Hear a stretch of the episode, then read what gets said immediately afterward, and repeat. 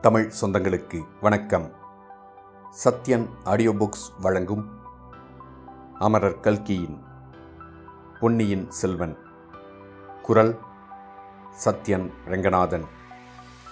முதல் பாகம் புது வெள்ளம். அத்தியாயம் பத்தொன்பது ரணகல அரண்யம். பழந்தமிழ் நாட்டில் போர்க்களத்தில் உயிர் துறந்த மகாவீரர்களின் ஞாபகமாக வீரக்கல் நட்டு கோயில் எடுப்பது மரபு. வெறும் கல் மட்டும் ஞாபகார்த்தமாக நட்டிருந்தால் நடுகர் கோயில் என்று வழங்குவார்கள். அத்துடன் ஏதேனும் ஒரு தெய்வத்தின் சிலையையும் ஸ்தாபித்து ஆலயமாக எழுப்பியிருந்தால் அது பள்ளிப்படை என்று வழங்கப்படும். குடந்தை நகருக்கு அரைகாதம் வடமேற்கில் மன்னியாற்றுக்கு வடகரையில் திருப்புரம்பியம் என்னும் கிராமத்துக்கருகில் ஒரு பள்ளிப்படை கோயில் இருந்தது. இது அந்த பிரதேசத்தில் நடந்த ஒரு மாபெரும் போரில் உயிர் நீத்த கங்க மன்னன் பிரதிவீபதியின் ஞாபகமாக எடுத்தது. உலக சரித்திரம் அறிந்தவர்கள் வாடலூர் சண்டை பானிபெத் சண்டை பிளாசிட் சண்டை போன்ற சில சண்டைகளின் மூலம் சரித்திரத்தின் போக்கே மாறியது என்பதை அறிவார்கள். தமிழ்நாட்டை பொறுத்தவரையில் திருப்புரம்பியம் சண்டை அத்தகைய முக்கியம் வாய்ந்தது. நமது கதை நடந்த காலத்திற்கு சுமார் நூறாண்டு காலத்திற்கு முன்னால் அச்சண்டை நடந்தது.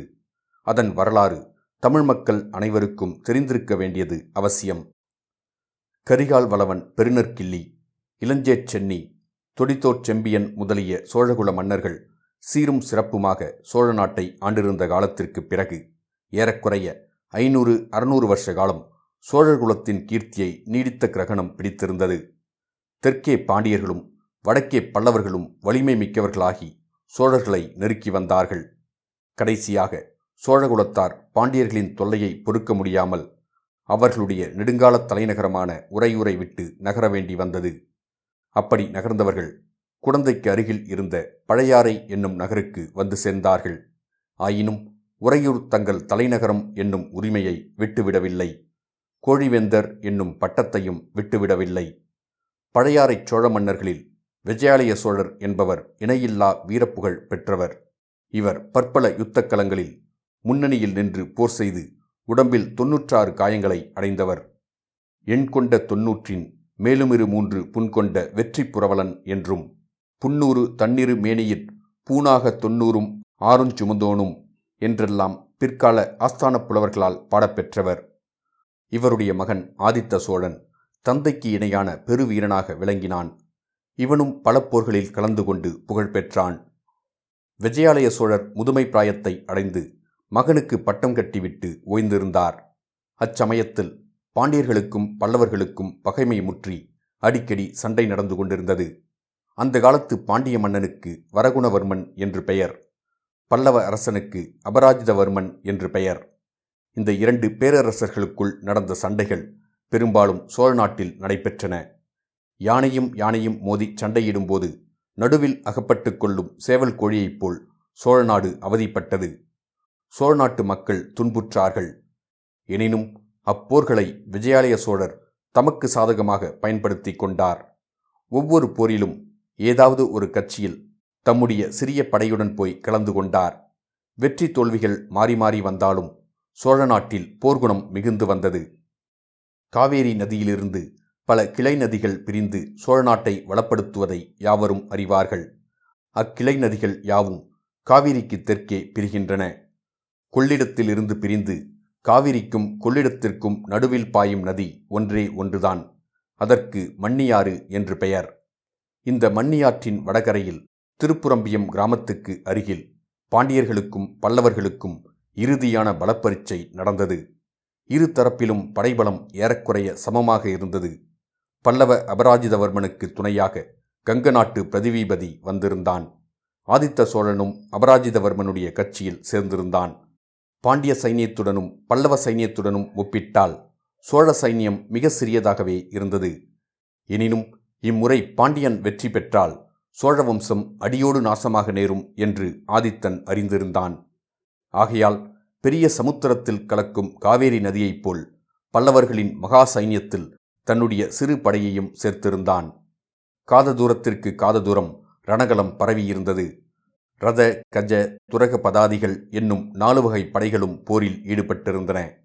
மலையோடு மலை முட்டுவது போல் யானைகள் ஒன்றோடொன்று தாக்கியபோது நாலா திசைகளும் அதிர்ந்தன.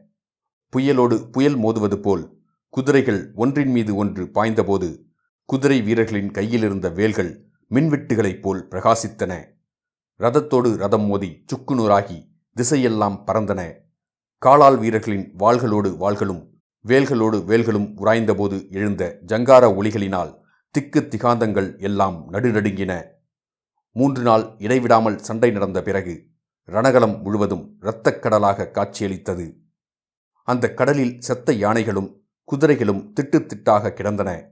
உடைந்த ரதங்களின் பகுதிகள் கடலில் கவிழ்ந்த கப்பலின் பலகைகளைப் போல் மிதந்தன.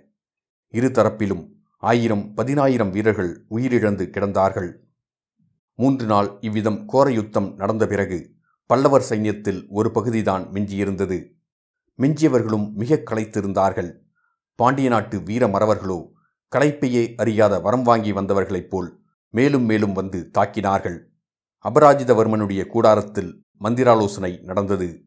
அபராஜிதன் பிரதிவிபதி ஆதித்தன் ஆகிய மூன்று மன்னர்களுடன் படைத்தலைவர்களும் கலந்து ஆலோசித்தார்கள். இனி எதிர்த்து நிற்க முடியாது என்றும் பின்வாங்கி கொள்ளிடத்திற்கு வடகரைக்கு சென்று விடுவதே உசிதம் என்றும் முடிவு செய்தார்கள். இப்படிப்பட்ட நிலைமையில் போர்க்களத்தில் ஓர் அதிசயம் நடந்தது. முதுமையினால் தளர்ந்தவனும் உடம்பில் தொன்னூற்று காயவடுக்கள் உள்ளவனும் கால்களில் பட்ட கொடிய காயத்தினால் எழுந்து நிற்கும் சக்தியை இழந்தவனுமான விஜயாலய சோழன் எப்படியோ யுத்த அரங்கத்துக்கு வந்துவிட்டான். பல்லவ சைன்யம் பின்வாங்கி கொள்ளிடத்துக்கு வடக்கே போய்விட்டால் சோழ நாடு மறுபடியும் நெடுங்காலம் தலையெடுக்க முடியாது என்பதை உணர்ந்திருந்த அக்கிழசிங்கத்தின் கர்ஜனை பல்லவர் கட்சியில் எஞ்சியிருந்த வீரர்களுக்கு புத்துயிர் அளித்தது. ஒரு யானை எனக்கு ஒரு யானை கொடுங்கள் என்றான்.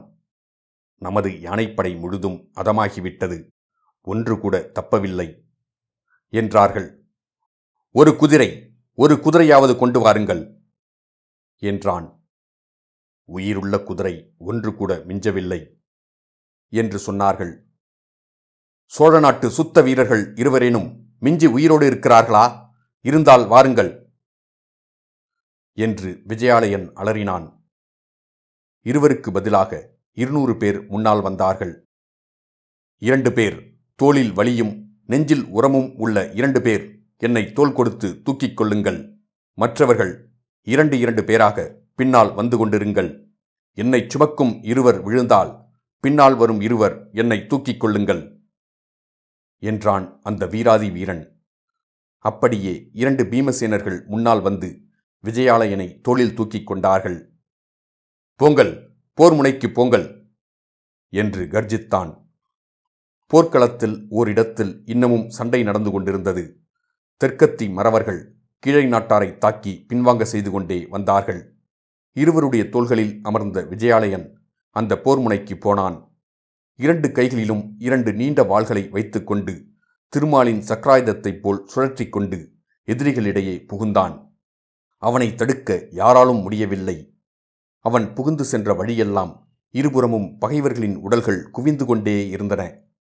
ஆம் இந்த அதிசயத்தை பார்ப்பதற்காக பின்வாங்கிய வீரர்கள் பலரும் முன்னால் வந்தார்கள்.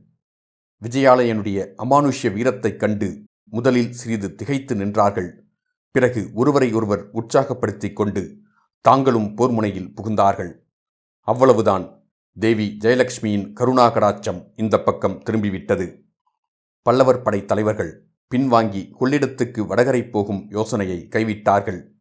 மூன்று வேந்தர்களும் தமக்குரிய மூலபல வீரர்கள் படைசூழ போர்முனையில் புகுந்தார்கள். சிறிது நேரத்திற்கெல்லாம் பாண்டிய வீரர்கள் பின்வாங்கத் தொடங்கினார்கள். கங்க மன்னன் பிரதிவீபதி அன்றைய போரில் செயற்கரும் செயல்கள் பல புரிந்த பிறகு தன் புகழுடம்பை அப்போர்க்களத்தில் நிலைநாட்டிவிட்டு வீர சொர்க்கம் சென்றான். அத்தகைய வீரனுடைய ஞாபகார்த்தமாக அப்போர்க்களத்தில் வீரக்கள் நாட்டினார்கள். பிறகு பள்ளிப்படை கோயிலும் எடுத்தார்கள். அத்தகைய கொடூரமான பயங்கர யுத்தம் நடந்த ரணகலம் சில காலம் புல்பூண்டுகள் முளையாமல் கிடந்தது. அந்த பக்கம் மக்கள் போவதே இல்லை சிறிது காலத்துக்கு பிறகு அங்கே காடு மண்ட ஆரம்பித்தது. பள்ளிப்படை கோயிலைச் சுற்றி காடு அடர்ந்தது. புதர்களில் நரிகள் குடி புகுந்தன. இருண்ட மரக்கிளைகளில் ஆந்தைகளும் கோட்டான்களும் வாசம் செய்தன. நாளடைவில் அப்பள்ளிப்படை கோயிலுக்கு யாரும் போவதை நிறுத்திவிட்டார்கள். எனவே கோயிலும் நாளுக்கு நாள் தகர்ந்து போய் வந்தது. நமது கதை நடக்கும் காலத்தில் பாழடைந்து கிடந்தது. இத்தகைய பாழடைந்த பள்ளிப்படை கோயிலுக்கு இருட்டுகிற நேரத்தில் ஆழ்வார்க்கடியான் வந்து சேர்ந்தான். அக்கோயிலின் மேல் மண்டப விளிம்பில் அமைந்த காவல் பூதகணங்கள் அவனை பயமுறுத்த பார்த்தன. ஆனால் அந்த வீர வைஷ்ணவ சிகாமணியா பயப்படுகிறவன்? பள்ளிப்படை கோயில் மண்டபத்தின் மீது தாவி ஏறினான். மண்டபத்தின் மீது கவிந்திருந்த மரக்கிளையின் மறைவில் உட்கார்ந்து கொண்டான். நாலாபுரமும் கவனமாக பார்த்து கொண்டிருந்தான். அவனுடைய கண்கள் அடர்த்தியான இருளை கிழித்து கொண்டு பார்க்கும் சக்தியை பெற்றிருந்தன. அவனுடைய செவிகளும் அவ்வாறே மிக மெல்லிய இசையையும் கேட்கக்கூடிய கூர்மை பெற்றிருந்தன. இருட்டி ஒரு ஞாழிகை இரண்டு ஞாழிகை மூன்று ஞாழிகையும் ஆயிற்று. சுற்றிலும் சூழ்ந்திருந்த அந்தகாரம் அவனை அடியோடு அமுக்கி மூச்சு திணறச் செய்தது. அவ்வப்போது காட்டு மரங்களினிடையே சலசலவென்று ஏதோ சத்தம் கேட்டது. அதோ ஒரு மரநாய் மரத்தின் மேல் ஏறுகிறது. அதோ ஒரு ஆந்தை உருமுகிறது. இந்த பக்கம் ஒரு கோட்டான் கூவுகிறது. மரநாய்க்கு பயந்து ஒரு பறவை சடசடவென்று சிறகை அடித்துக்கொண்டு மேல் கிளைக்கு பாய்கிறது. அதோ நரிகள் ஊளையிடத் தொடங்கிவிட்டன. தலைக்கு மேலே ஏதோ சத்தம் கேட்டது. அண்ணாந்து பார்த்தான். அணிலோ ஓனானோ? அல்லது அத்தகைய வேறொரு சிறிய பிராணியோ மரக்கிளைகளின் மீது தாவி ஏறிற்று. மரக்கிளைகளின் இடுக்குகளின் வழியாக வானத்தில் ஒரு சிறு பகுதி தெரிந்தது. விண்மீன்கள் முணுக் முணுக் என்று மின்னிக்கொண்டு கீழே எட்டி பார்த்தன. அந்த தனிமை மிகுந்த கனாந்த காரத்தினிடையே வானத்து நட்சத்திரங்கள் அவனுடன் நட்புரிமை கொண்டாடுவது போல் தோன்றின. எனவே ஆழ்வார்க்கடியான் மரக்கிளைகளின் வழியாக எட்டி பார்த்த நட்சத்திரங்களை பார்த்து மெல்லிய குரலில் பேசினான். ஓ நட்சத்திரங்களே உங்களை இன்றைக்கு பார்த்தால் பூவுலக மக்களின் அறிவீனத்தை பார்த்து கேலி செய்து கண் சிமிட்டி சிரிப்பவர்களைப் போல தோன்றுகிறது. சிரிப்பதற்கு உங்களுக்கு வேண்டிய காரணம் உண்டு.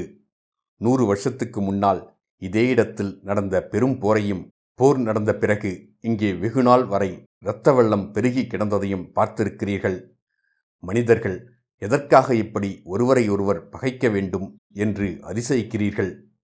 எதற்காக இப்படி மனித இரத்தத்தை சிந்தி வெள்ளமாக ஓட செய்ய வேண்டும் என்று வியக்கிறீர்கள்?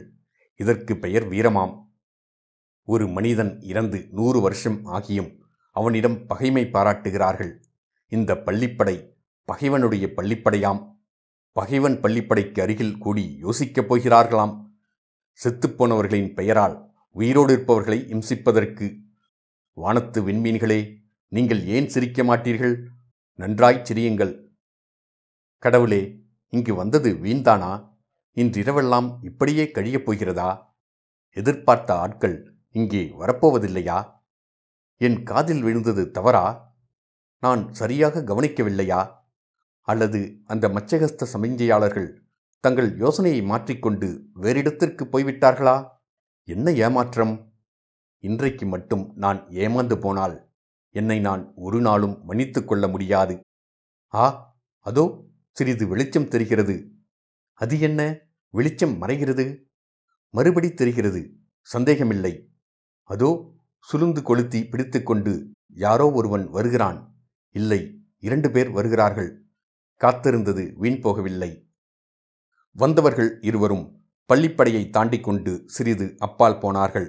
அடர்ந்த காட்டுக்கு மத்தியில் சிறிது இடைவெளி இருந்த இடத்தில் நின்றார்கள். ஒருவன் உட்கார்ந்து கொண்டான். கையில் சுளுந்து வைத்திருந்தவன் சுற்றும் முற்றும் பார்த்து கொண்டிருந்தான். யாருடைய வரவையோ அவன் எதிர்பார்த்தான் என்பதில் சந்தேகமில்லை. சற்று நேரத்துக்கெல்லாம் இன்னும் இரண்டு பேர் வந்தார்கள்.